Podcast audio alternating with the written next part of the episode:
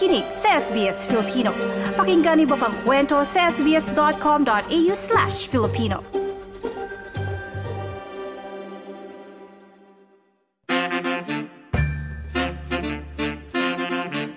Sa ating segment tuwing araw ng linggo, ating aalamin ang ilang trending ngayon na pinag-uusapan sa online world. Nasa Australia ka man o Pilipinas, ang balitang hinahanap ating alamin sa ito ang trending ngayon.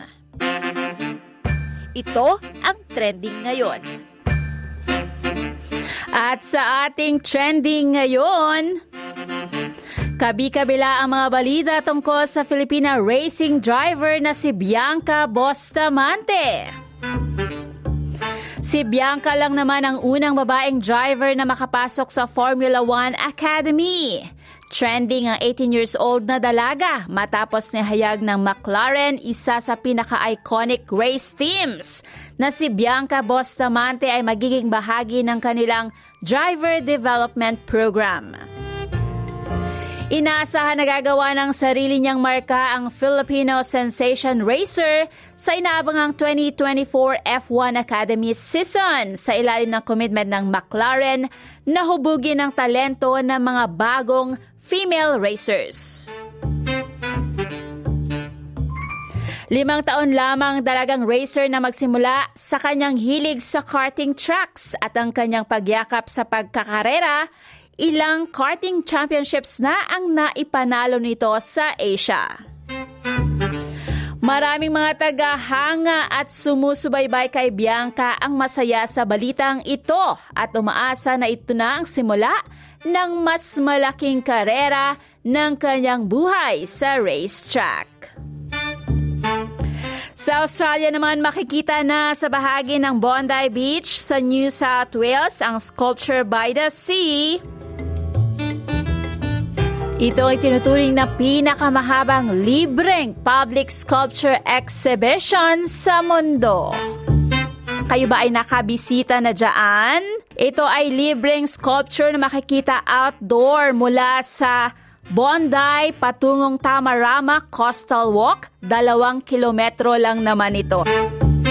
Makikita sa Bondi Beach hanggang Tamarama Beach Coastal Walk ang dalawang kilometrong haba ng Sculpture Park ay magtatampok ng mahigit sa isang daang sculptures na gawa ng mga artist mula sa Australia at iba't ibang panig ng mundo. Kaya naman maghanda sa inyong paglalakad. Makikita ang Sculpture by the Sea sa bahagi ng Bondi mula October 20 hanggang ika-6 ng Nobyembre. Ano pang hinihintay ninyo? Humanda kayo sa paglalakad para makita itong mga naggagandahang sculpture na ito na nasa tabing dagat. Ito ang ikadalawamput limang taon ng Sculpture by the Sea sa Bondi. At trending din, alam nyo ba itong tinatawag na tanghulo? Ang tanghulo ay tinatawag na fruit skewers. Trending ito sa TikTok kung saan makikita ninyo ang makukulay na prutas na nakatuhog sa stick na tila parang fruit barbecue. Ang tanghulo ay isang traditional street snack sa China kung saan karaniwan ito ay gawa ng hawthorn fruit berries at binabalot sa asukal, saka itinutuhog sa stick. At dahil nga ito ay trending sa social media, iba't ibang klaseng prutas ang makikita ninyo na itinutuhog sa mga stick.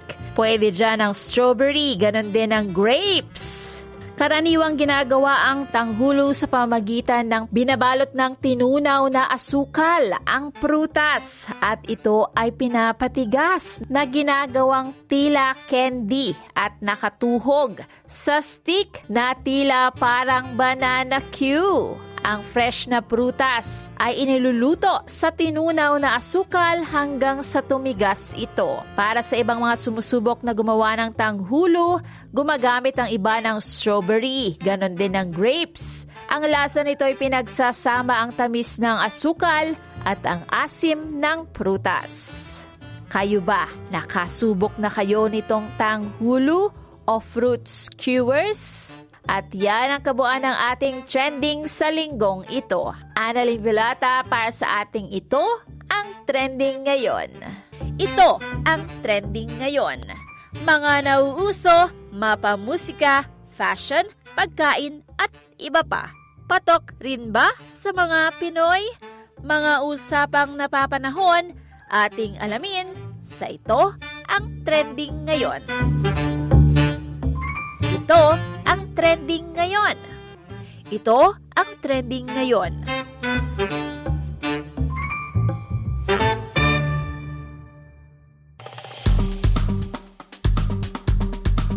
I-like, i-share, mag-comment, sundan ang SBS Filipino sa Facebook.